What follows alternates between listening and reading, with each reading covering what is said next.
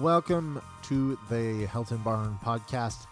Hey guys, uh, so it's been a bit, right? oh man, I think it's been before uh, Thanksgiving. I think it's been before Thanksgiving, which, you know, it's just been a busy time. But that's okay, right? I hope it's okay. I, uh, yeah, I got a lot of excuses why I didn't do the podcast, but hopefully some of them are legitimate. I don't know. So, Thanksgiving, just the craziness with that, with work, and then starting Christmas shopping and family time and all of those things leading up into Christmas. But yeah, it's been a it's been a busy one, but it's been a really great one as well. Uh, it was a really good night, uh, good time, good uh, holidays. Hope you guys all at the same.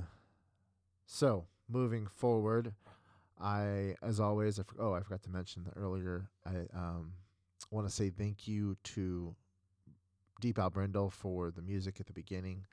I always appreciate them kind of lending the music so it doesn't just start off with me talking. You know, kind of has a nice, nice flow to it. I like it. So, um, just thank you to them. so, I had this really cool quote. Um, I'm doing uh, 10 minutes a day reading, which is part of my 75 hard phase one challenge. That is, um, we did the 75 hard before. I think I've mentioned it in length on the show before, but it ends up being these five critical tasks, which are working out. Let's see, working out, following a meal plan, uh, reading 10 minutes a day, drinking a gallon of water, and um, oh, taking a daily photo. Those are the five things you got to do on 75 hard, and you got to do them every day for 75 75 days. So we've already done that, me and Kristen, and now we're moving on to phase one, which is kind of a continuation of 75 hard. So it's all of those five things, and then add three new things, which are um, you got to add. Uh, so there's adding th- three things, but then there's one of those things is to add three items to your power list, which power list is five critical tasks that you need to get done to be successful for whatever goal or thing you're trying to achieve, or just, you know, maybe kicking butt of life. Um, the other one is take a cold shower for five minutes. And by cold, they mean really cold, as cold as you can get it. And it should suck. That's kind of the point, is getting used to intentionally putting yourself in hard uh, situations. You know, um, comfort causes a lot of stagnation, I think, in a lot of things. And so we always choose comfort. So, what about choosing discomfort for a little bit? Getting comfortable with the uncomfortable, right?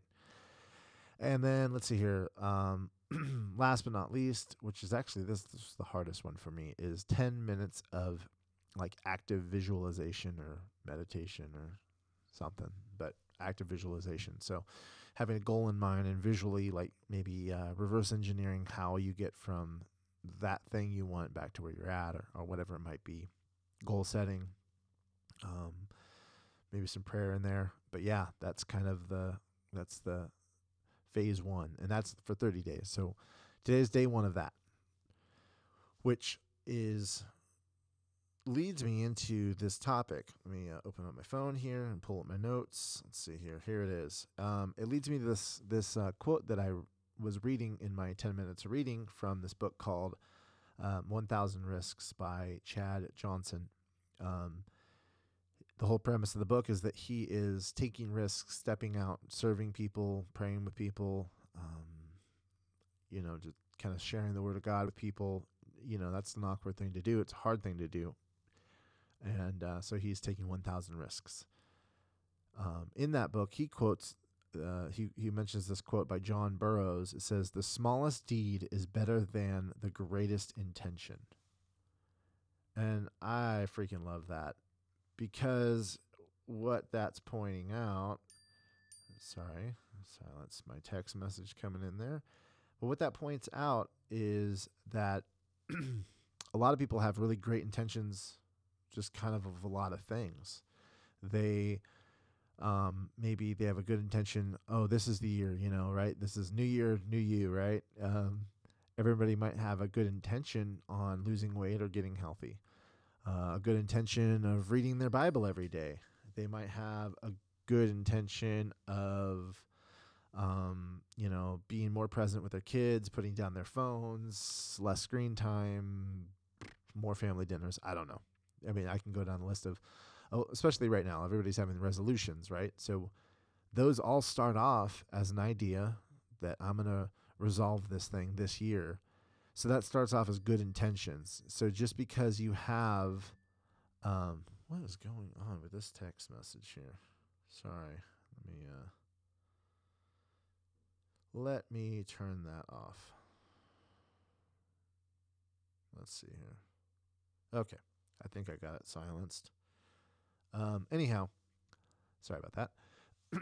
anyhow, um, all resolutions realistically start off as just intentions, like a uh, this thing you had dreamt up that there would be some sort of positive change in your life.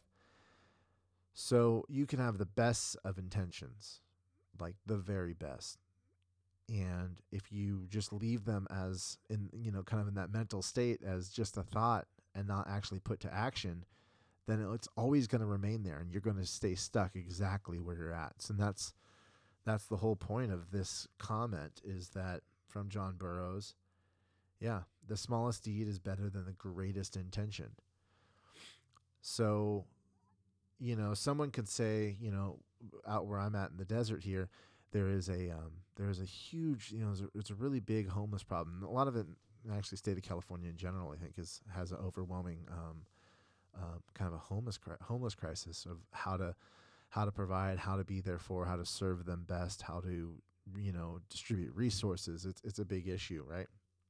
So, you know, you might have great intentions on on helping out in that situation, right? You could say, "Oh, you know, I'll I'll get them a whole buffet of food." and you you like, oh, that's my idea. I'm gonna do that someday. So what's better? The one guy that said, "Oh man, I'm gonna give what I have. I, hey, I have a sandwich in my lunchbox," and gives like this, you know, the second leftover bit of sandwich that you know whatever he could share. what's better, that actually giving them a half a sandwich, or always saying, "Oh, I, am gonna provide them a buffet." You know, buffet sounds sounds impressive. It sounds amazing if you had a whole buffet for the homeless community and really trying to help them in a legitimate way and fulfilling that need of their hunger. That sounds amazing. Oh, that'd be so wonderful if you can provide a whole meal for a whole bunch of people. That's good intention, but if it's never actualized, if that never comes to fruition, then that always just remains some good intention. But the small deed of a half a sandwich is better than that best of intention because that never actually happened, right? So, how could this apply to our lives? Um, again, fitness is always a big one, but just being present with your family. You know, I know um, I live in a construction based, you know, uh, career, so it's predominantly men. There's some women in in that field, but you know, um, I think so. I I can definitely sympathize with a lot of the men who you have to commute to a job site and have to work this job and just on construction sites with other guys and the whole the whole thing that ends up happening a lot of those guys they want to spend more time with their families. They want to spend more time with their kids and be better husbands and all of those things but they get stuck in this rut of just this you know this construction life that kind of happens. And so many of them want to become better parents better fathers husbands all that. But as long as that's just a thought that they think about while they're driving home, but never do anything to change behavior or, you know, have the conversation, excuse me, and be present with their kids or their wife, then it always just means just good intentions. Um, you know, and that could be the same with our, you know, our faith as well. Um, in James, I always love the book of James because he just, he just tells it exactly. just tells it exactly how it is. But this this kind of goes hand in hand with what I was saying about you know again the homeless uh, crisis is is actually putting our faith or putting our intentions to work. So in James chapter 2 verse 14 it says, "What good is it, my brothers, if someone says he has faith but does not have works? Can his faith save him? If a brother or sister is without clothes and lacks daily food, and one of you says to them, Go, go in peace, keep warm, and eat well, but you don't give them what the body needs, what good is it? In the same way, faith, if doesn't if it doesn't have works, then it's dead by itself. Um, but someone will say, you know, you have faith and I have works. Show me your faith without works, and I'll show you my faith from my works. Um, I want to. I'll just stop right there. So that's kind of the thing is if you you know you just tell this you know it says if you run across like a homeless person and he says he's hungry and you say oh go and be well you know be well and i pray that you get some food. But you don't give him anything. You didn't really serve him. You didn't really serve anybody. And that's that's one of those things. If if we have the ability to further our lives or to serve our community or serve people around us and we just kind of wish them well, then what what good is that? You know, it's just kind of a bunch of fluff.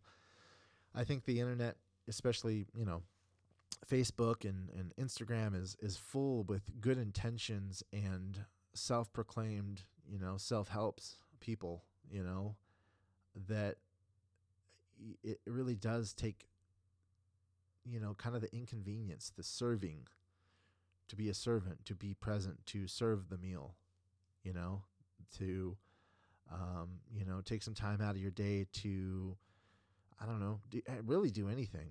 Pick up trash, serve your community, uh, help the sick, you know, encourage the lost. Take those, you know, that's one of the things that scares me about the book I'm reading 1000 Risks. Risks, taking more risks with people being more open maybe about my faith or um, just being a better servant to my family. Um, I don't know. There's a lot of things you can do with that, but it does take the actual deed. So I probably have talked myself into a circle here. oh man, on a kind of a regular basis. So on my, my one of my items on my power list is just going to say podcast for the whole 30 days. So whether I'm actually recording a podcast or getting kind of ideas, researching ideas, or maybe getting some guests or getting some friends to come on here with me and have a discussion. That's my goal for every day this of this uh, 30 day challenge is to kind of really see what kind of new life I can pour into this thing and get it um, started off right this year. So that's my commitment. well, guys, it's been awesome. Thank you for having me back on. I appreciate it as always. We are on Facebook and on Instagram as the Helton Barn Podcast. So follow, subscribe, maybe review this on Apple Podcasts. That would be awesome. All right, guys. I appreciate it. I'll talk to you soon. Bye.